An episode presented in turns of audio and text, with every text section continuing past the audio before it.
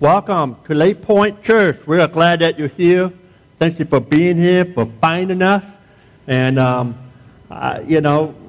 some changes here today. They started construction here this past week. And we're excited about what God is doing here, though. We're making it through, and it's going to be great. Some of you, this is your first time with us, and you found us. We're glad that you came, and thank you for being our guest with us. And Pastor Scott? Tom. Yes, Tom. I know that we're still in the midst of this series called Asking for a Friend. So I had another friend reach out to me. Yeah. And so construction has started. Okay, right. And there's some new walls that my friend didn't know were going to be there. And I'm just curious, how long do you think like a tuna fish sandwich will stay good? Like, do you think that'd be good on the other end of summer, as long as, you know, there's good airflow? A tuna fish sandwich. A tuna. Maybe first of all, it smelled terrible to begin with. That's just my opinion, all right? My friend does not make wine. It's sitting in a wall right now. Tom. From what I heard. I don't know exactly. Tom, would you help here? Are you okay? With that sandwich? Yeah. Well, I mean, I'm sure you could cut it in half and share with you. Are we hiding food in a church building? This is a... Yeah. Okay, just go on with your sermon. You just preach. Have a seat. I'm praying for you. But we believe in tuna. Yes, the Lord is good. Yes. We just pray for his sandwich real quick for a second. Amen. Oh, yes. Amen. Thank you, Tom. We continue in worship. Yeah. Thank you for the interruption about tuna fish. And that just really makes my stomach turn for now. But, well, anyway, construction's happening. And for next 3 months, we're going to have this entrance this way, and then when school gets back, we'll kind of have a different entrance. But we're so flexible. We've got a great group of people here, a lot of volunteers that came this morning to kind of roll with the punches and made it happen. And so why don't you give it up for all of our volunteers for just a minute.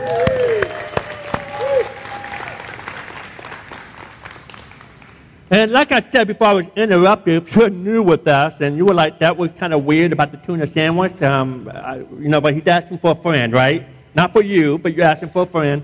But if you're new here, we're glad that you're here. And if you get a minute, take a card. You should have received one as you came in your program.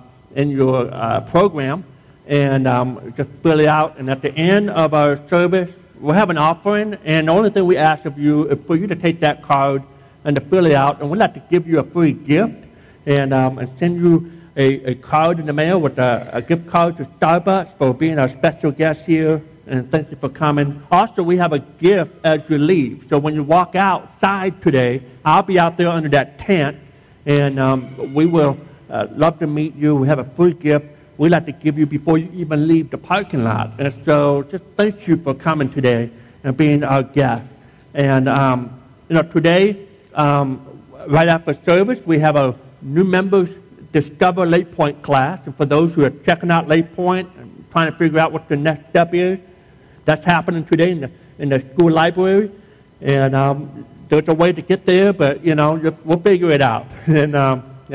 But we are so excited about those who are signed up. And perhaps you're here and you haven't signed up and you want to come, you're welcome to come today. We've got more food than we always plan for more, so we'd love for you to come. So if you'd like to come today and be a part of that class, we'd love to have you with us. Well, today we are asking for a friend some questions. We've been asking question starting last week, is Jesus the only way to heaven? It's the only way to heaven, the only way to God through Jesus. And last Sunday we talked about that question, and we hope we answered it. And today we want to answer the question, which is a very common question, one of the most common questions that I get as a pastor. I get this question, the question I have asked, is probably the most asked question in the history of the world. And perhaps you've asked this, or you know a friend who's asking. Maybe you know a friend who's asking the question. And it usually falls in one of these type of questions. Why do bad things happen to good people? Why do bad things happen to good people? Why does God allow that to happen? We might say, why doesn't God seem fair? And I wonder in this room, how many of you would say you've either asked that or you know somebody who have asked that question? If that's you, would you raise your hand? I think most of us here in this room have asked that question, why? If you've ever asked that question, I don't want you to feel bad. That's not my goal, to make you feel bad for asking a question, because the truth is, people have been asking the question for years. From the beginning of time, people have been asking this question. You look at Abraham in the Bible. Abraham asked the question, should not the judge of the world judge fairly? Moses asked the question, God, why don't you treat your people as they deserve? Jeremiah has asked the question, why do the wicked prosper? Why are good things happening for them? It's not fair that bad people are getting rich and getting taken care of, and the good people are not. David, over and over and over again in the book of Psalm, well, you just open up Psalm anywhere, and you see David asking questions upon questions. God, why didn't you answer my prayers?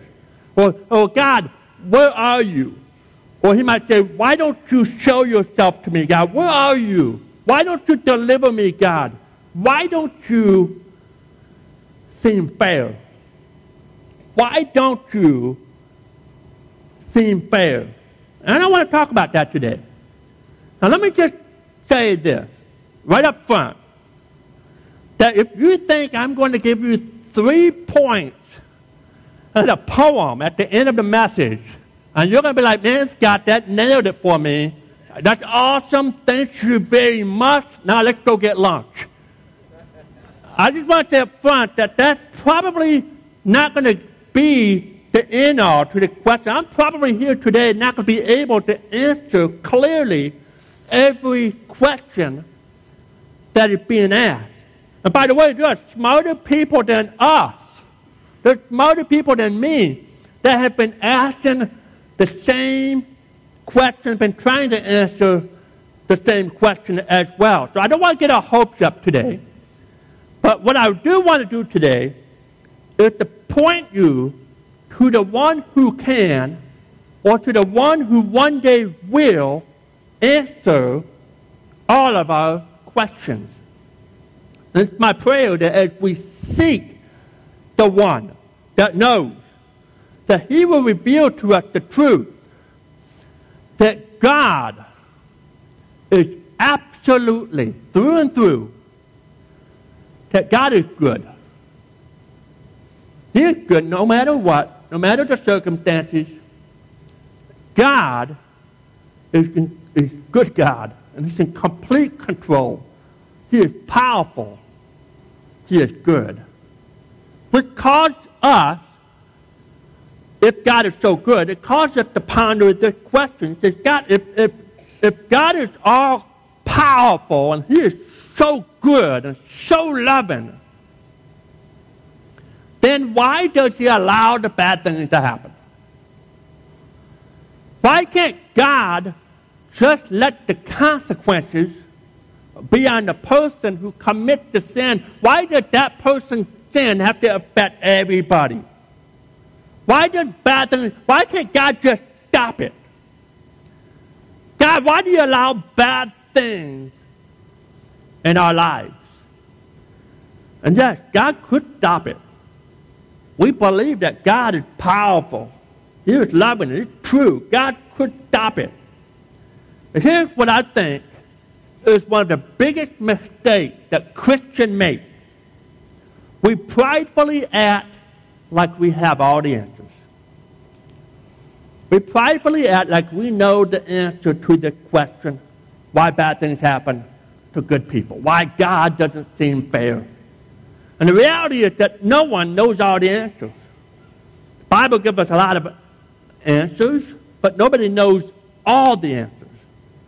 You see, God didn't call me as your pastor to be the all-knowing pastor. He didn't call me to be that. God had called me to be the love and compassion of Jesus.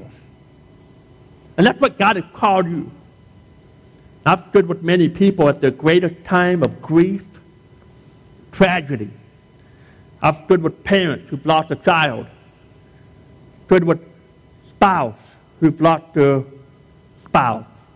Maybe a husband or a wife passed away. I've stood with many people at the deepest, darkest hours of their life, and I'm not the all-knowing answer man. And I won't claim to be the all-knowing answer man. In fact, I don't know all the answer to why. I've asked the question, God, why? Why bad things happen? But I do know this, that God is a loving God who is so good. And He's called me not to be the answer man, but He's called me to be the love and compassion of Jesus. And that's what we do. That's why our pastors and our staff and our team and our ministry leaders and our team at our church, when they stand with someone who's hurting, they don't judge.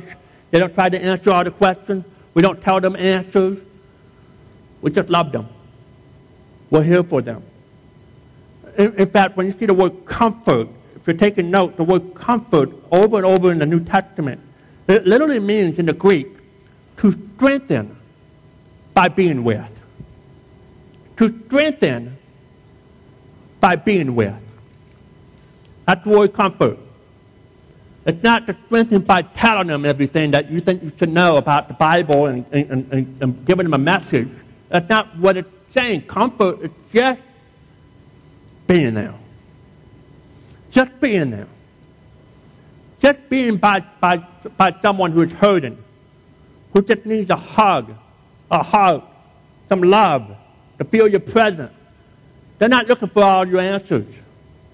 They're just looking for you just to be there, to comfort. And that's what God does. Because even if you knew all the answers to your question, it wouldn't comfort your soul. It wouldn't. Even if you knew all the answers, it wouldn't satisfy the deepest longing in your heart. I think about a man in the Bible named Job. Job had everything going for him. Job was one of the richest men in the world at the time. And behind the scenes, God and Satan had a conversation.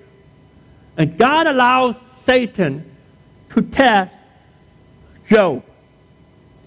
And Satan went after Job with everything he got. The only thing he couldn't do was kill him. He could not kill Job. But Satan did everything else. Just destroyed his family, destroyed his wealth, destroyed everything he had. And you see, you and I, we're behind the scenes. We know this. We know that Satan and God had a conversation, but Job never did. But as far as I know, Job never had his experience of being behind the scenes, of having the why being answered. Of course, his friends, the Bible talks about it in Job, there were three friends that came along, and they tried to be the all-knowing answer guy. They tried to have all the answers for Job, and they said, Job, you must be sinning. Job, you must be doing something wrong. Job, God's not blessing your life. You're in sin. And they just started giving him some answers that were not necessarily true. And eventually, God had to remove those guys and got rid of those guys out of Job's life. And told Job, he said, listen, I will heal your friends if Job prays for you guys. You know, if Job prays for you, then I will heal the disease that is put on your friends for telling lies, for pretending to know all the answers, for pretending to be God to Job. And so Job never knew the why. He never knew the why. So God doesn't always answer the why to what he does. In fact, it's probably the wrong question to ask. Because even if we knew the reason why, it would not comfort us. But here's what we need. We don't need all the answers. We just need the answer. Capital A. I don't know all the answers. And if you're looking for a pastor who knows all the answers to all your spiritual questions, then I'm going to say you're at the wrong church.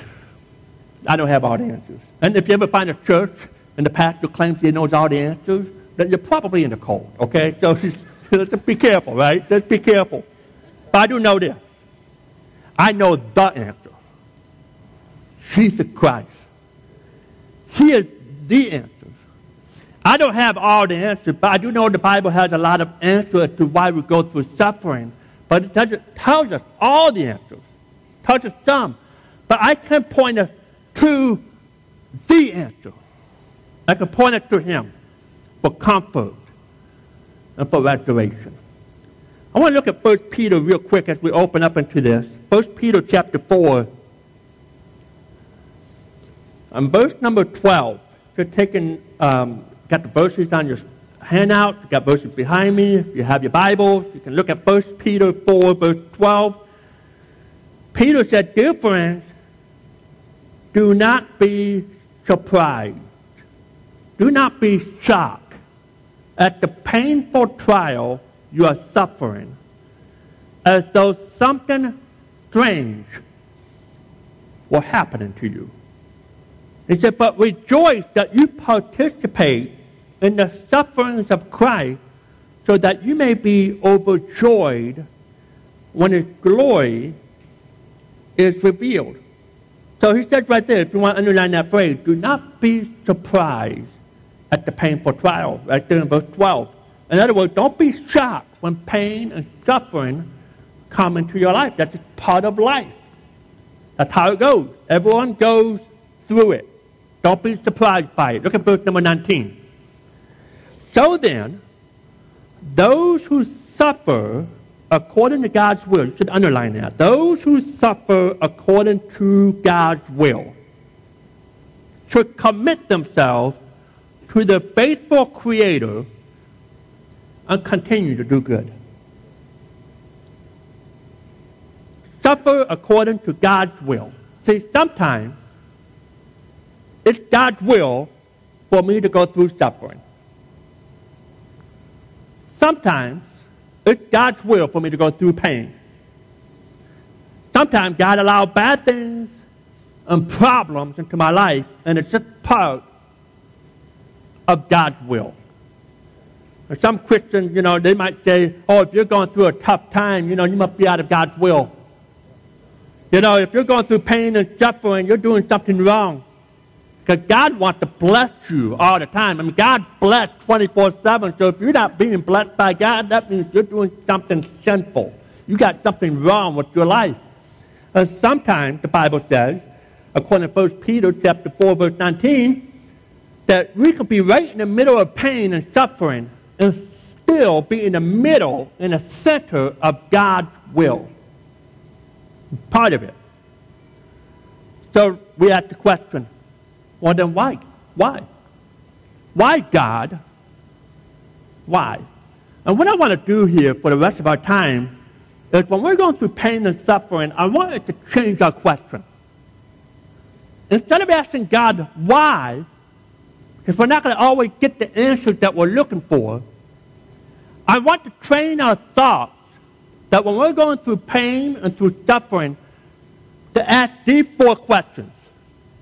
And I believe that if you can look through pain and suffering through these next four questions, that it will help you navigate pain and suffering that we will face in this life.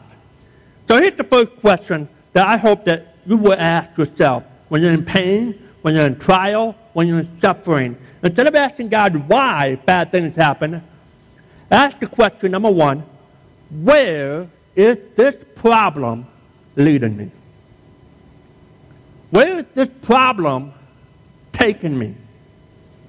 God often used problems to point us in a new direction, because problems never leave us where they found us. Look here in 2 Corinthians. And just 2 Corinthians is the second letter that Paul wrote to the church of Corinth. The first letter was his 1 Corinthians, okay? He wrote this letter. It was a tough letter. Paul wrote this letter to the churches that he had helped started in the area of Corinth. And he had, when he had left there, he had heard about some sin that was going on in the church. I mean, there was some wickedness that was taking place that if they didn't deal with it, this church was going to eventually die because God's hand of blessing would be off of it. And so Paul wrote a very stern, tough letter in 1 Corinthians. And the church received that letter, and the church responded well with that tough love letter. And so in 2 Corinthians, later on, Paul wrote another letter.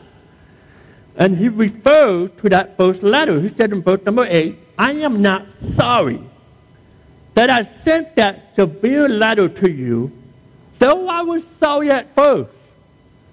For I know it's painful to you for a little while. But he said now in verse 9, he said, now I'm glad I sent it. Not because it hurt you, but because the pain caused you to repent and to change your ways. It was the kind of sorrow God wants his people to have, so you were not harmed by us in any way. You see, sometimes God uses problems to redirect us. We see many examples of this in the scripture over and over and over again. We see that. We see that in the life of Joseph. Joseph, remember that boy with a coat of many colors? He was sold out by his brothers who hated him. All right, and they sold him to mercenary men that were on their way to Egypt. And so they took Joseph and they threw him in prison in Egypt, and he's living in obscurity for several years. Nobody knew he existed. In fact, Joseph's father thinks Joseph is dead. He's gone. And so there's grief, there's loss, there's a lot of pain. And there's Joseph trying to figure out, what am I doing here? What is going on? And eventually, years later, God elevates Joseph to the second highest in command in Egypt. And before you know it, he has this, you know, he's in charge of the economy. Joseph is in charge of the agriculture. He's in charge of all the Department of Interior, making sure the people got food. He's in charge of all this. And one day, while he's serving his people in Egypt, he sees his brothers showing up. They're looking for food. And at first, they didn't recognize Joseph. They didn't see Joseph. Joseph was totally different now. It's been some time. And so they didn't recognize him. And long story short, they eventually discovered that this was Joseph, the one that they betrayed, the one that they sold to slavery, the one that they lied to their own dad, that Joseph was dead. They recognized Joseph, and they were scared for their life. And Joseph, he says in Genesis chapter 50, right here at the end of the story, in verse number 19, Joseph said, don't be afraid, guys. Am I in the place of God? You intended to harm me, but God intended it for good. God wanted to redirect me. He had a different place for me to accomplish what is now being done, the saving of many lives. God used Joseph to save many people, because if it wasn't for his plan, his agricultural plan, Egypt would have starved in a famine, and all that region would have starved. But God used Joseph to save many people and to keep the Israel family, the Israel nation alive. God used Joseph in a plague. And so we need to ask ourselves a question. Where is this problem leading me? Let me say this. There are people, just like Joseph's brothers, there are people in this world that intend to harm you. There are people in this sin, sick world who will stab you in the back, who will hurt you, who will intend to bring evil on you. But God can take that and turn it around and do it for good. He can turn it into good. God used problems to redirect me. I've seen this. I've seen this here. I've seen stories where people say, Scott, 5 years ago, I've lost my job. I didn't know what to do. I didn't know what was going to happen. You know, I thought, you know, life was going to be done. I thought we were going to have to sell our house. I thought we were going to lose everything. And I didn't know what God was doing. And in that moment, I was asking God, why? But now here I am 5 years later, and I can look back. And I could see that God was taking me from a place to another place. He was redirecting my steps. And at the end of the day, it's a whole lot better than it was. Because God, I had to go through it, but God had a plan. God had a purpose. He was redirecting where I needed to go. Here's the second question we need to ask. What is this problem revealing about me? Instead of asking why, ask what is the problem revealing about who I am? You see, problems don't change us as much as they expose us. Problems don't change us as much as they expose us. You see, whatever's inside of a tube of toothpaste, when you squeeze it, that is going to come out. That is going to come out. You see, a lot of us, when we're squeezed, when the pressure of life is coming out of us, and it is squeezing us, what comes out of you, what comes inside of you will come out, the real you. You might say, wow, I can't believe that happened. Man, this season of life really squeezed me, and boy, that wasn't really me. I can't believe I said that. I can't believe I did that. I can't believe I lost my cool. That's not like me. I must be under a lot of stress. I must be under a lot of pressure because that's not me. But here's the fact of the matter is, yes, that is exactly you. That is exactly you because whatever is on the inside, it's going to come out when you're under pressure, when I'm under stress. It's going to reveal what's already there. So whenever you're under pressure, the real you comes out. It comes out. I mean, we could all be wonderful people if we're on a tropical island 24/7, paid for the rest of our lives. Toes in the sand. Hey, I'm telling you, you're going to see a total different me. You know, I mean, man, I'm relaxed. That's not life. That's not reality. That's not what it is. So when the pressure is on in life, what really is inside will come out. So I want to ask myself, what is this really revealing about my character? This pain, this suffering, what is this really revealing about my faith in God? In Deuteronomy chapter 8, Moses is doing a message to the children of Israel. They have been wandering for 40 years in the wilderness, and now they're about to walk into the promised land. And so and Moses says in Deuteronomy 8, he says, remember how the Lord your God led you all the way in the wilderness these 40 years to humble and test you in order to know what was in your heart. See, God really, he already knew what was in their heart, but he wanted them to see it. And they had to wander in the desert, in the wilderness, for 40 years, so that they could see what was in their heart, so that they could see the change that they need to make. And God put them through that, so that they could be exposed to their weakness and say, this is the area of my life, God, that I need to give more to you. My faith is weak. My character is weak. God shows me what is in my character. And if I admit it, I say, God, I want you to change me. God, begin to change my life.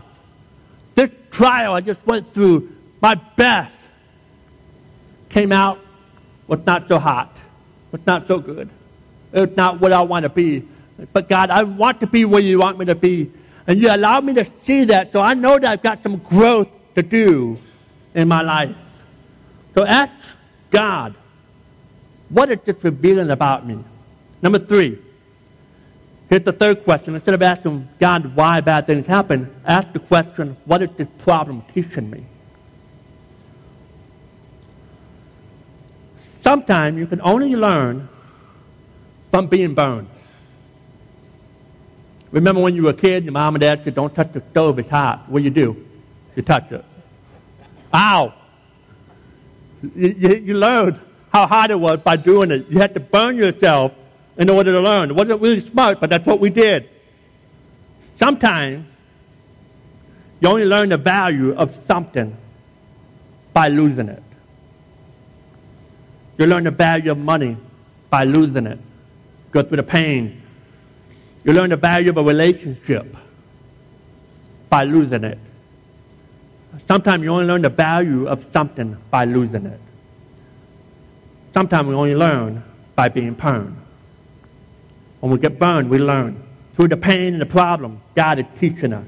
C.S. Lewis, he said pain is the greatest teacher. And that's so true. David said in Psalm 119, verse 71, he said, it was good for me to be afflicted so that I might learn your decree, so that I might learn your word, that I might learn your precept, that I might learn what you're trying to teach me, God.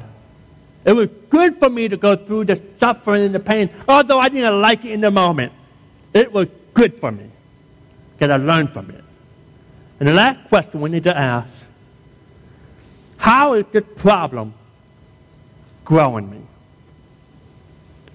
How is this problem growing me?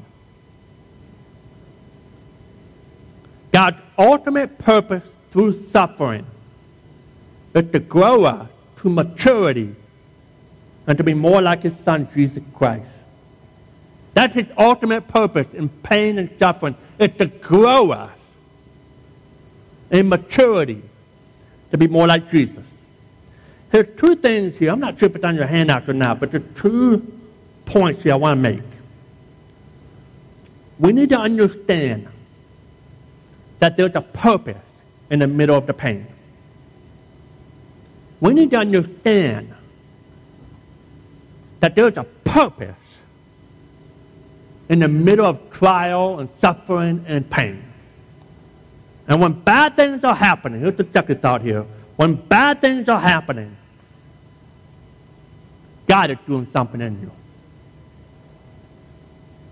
God is doing something inside of you. That's for sure. You can take it to the bank, baby. God is at work. He is doing something big in us. In fact, there's a very annoying verse. A very annoying Bible verse that when you're going through hard times, it's there. It's annoying, but it's true through and through. It's true all the way, man.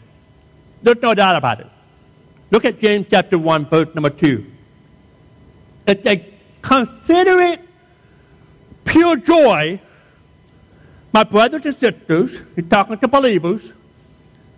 He said, consider it pure joy whenever you face trials of many kinds. How annoying, but so true. He said, what joy mean? See, joy doesn't mean happiness. He's not saying that you'll be happy in every circumstance. Joy is much deeper, more richer than happiness.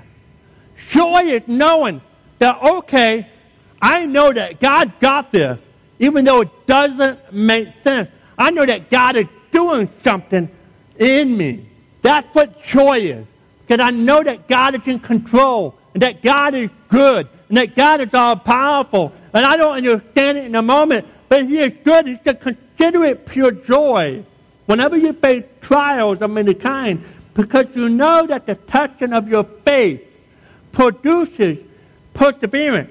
Let perseverance finish its work so that you may be mature and complete, not lacking anything. Consider pure joy when you're going through hard times, things you don't understand, things you wish wouldn't happen. Consider joy when you face trials of many kinds, because you know that the testing of your faith is doing something inside you. God is at work. There's purpose in the middle of pain. God is doing something in you, in spite of the storms, in spite of the trials, in spite of bad things that are happening. God is doing something big inside of you. God wants to mature your character. His number one goal in your life is to make you more like his son, Jesus. Because he's more concerned about your character than your comfort. Let me say that again. God's number one goal is to make you to be more like Jesus Christ. And he'll do whatever it takes because he's more concerned about your character than your comfort. Two quick ways that God grows us in our character. He does it through his word. When you spend time in God's word, when you're reading God's word, he can shape you. He can mold you. The more I spend time in it, the more my character is being changed. I become more like Jesus. But the second way that God uses to help us become more like Christ and to grow our character is problem. I like the first one a lot better. I'd rather spend more time in his word, and let's not worry about the problem.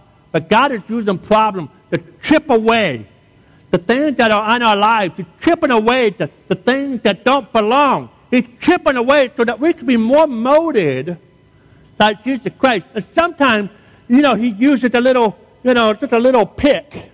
Sometimes he uses a little jackhammer.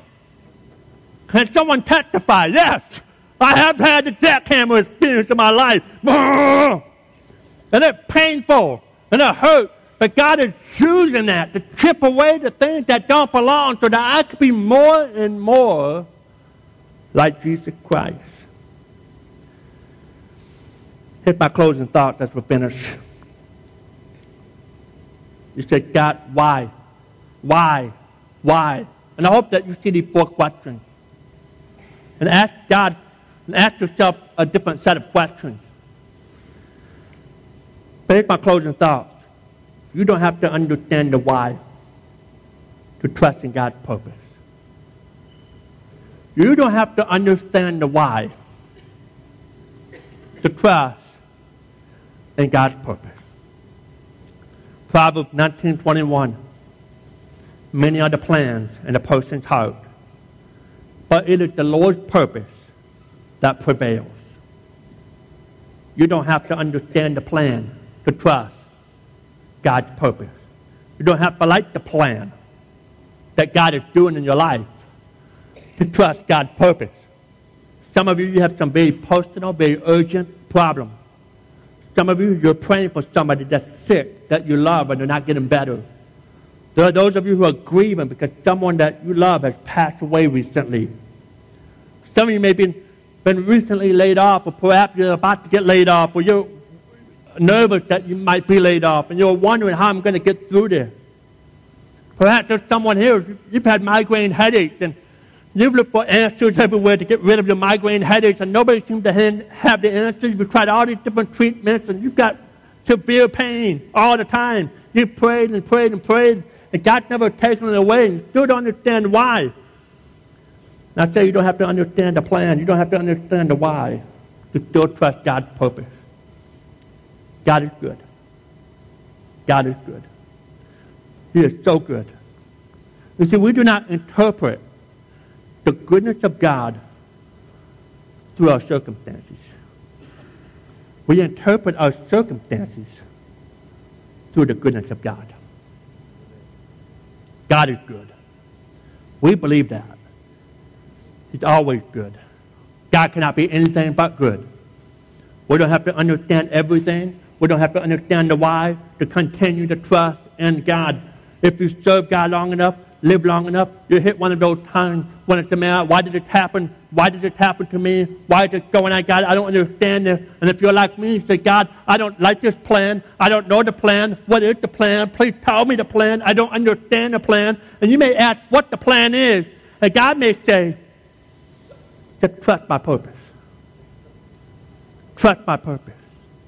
Many are the plans in a man's heart, but it's the Lord's purpose that prevails. See, my faith is no longer in my plan. My faith is in God's purpose.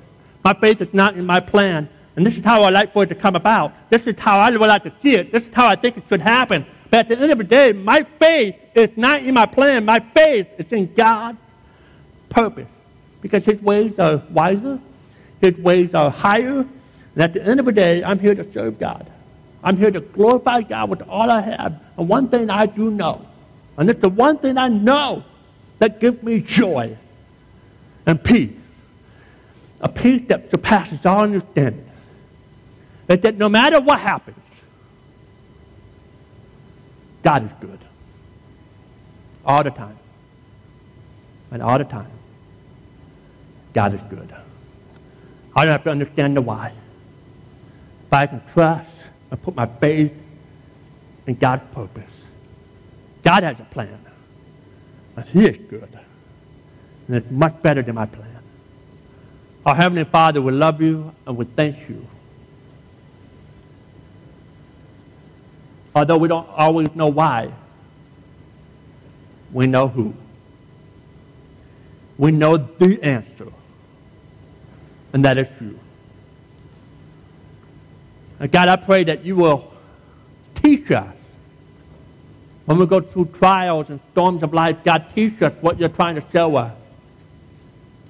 Help us to grow in our walk with you. Help us to grow in our character with you. God, help us to grow in our faith in you, not in my plans. God, we don't have to understand the why. Or we may not ever understand it. God, I pray that our faith will grow in you. God, you are good. You are so good. We have been blessed. As child of God, as children of God, we have been so blessed.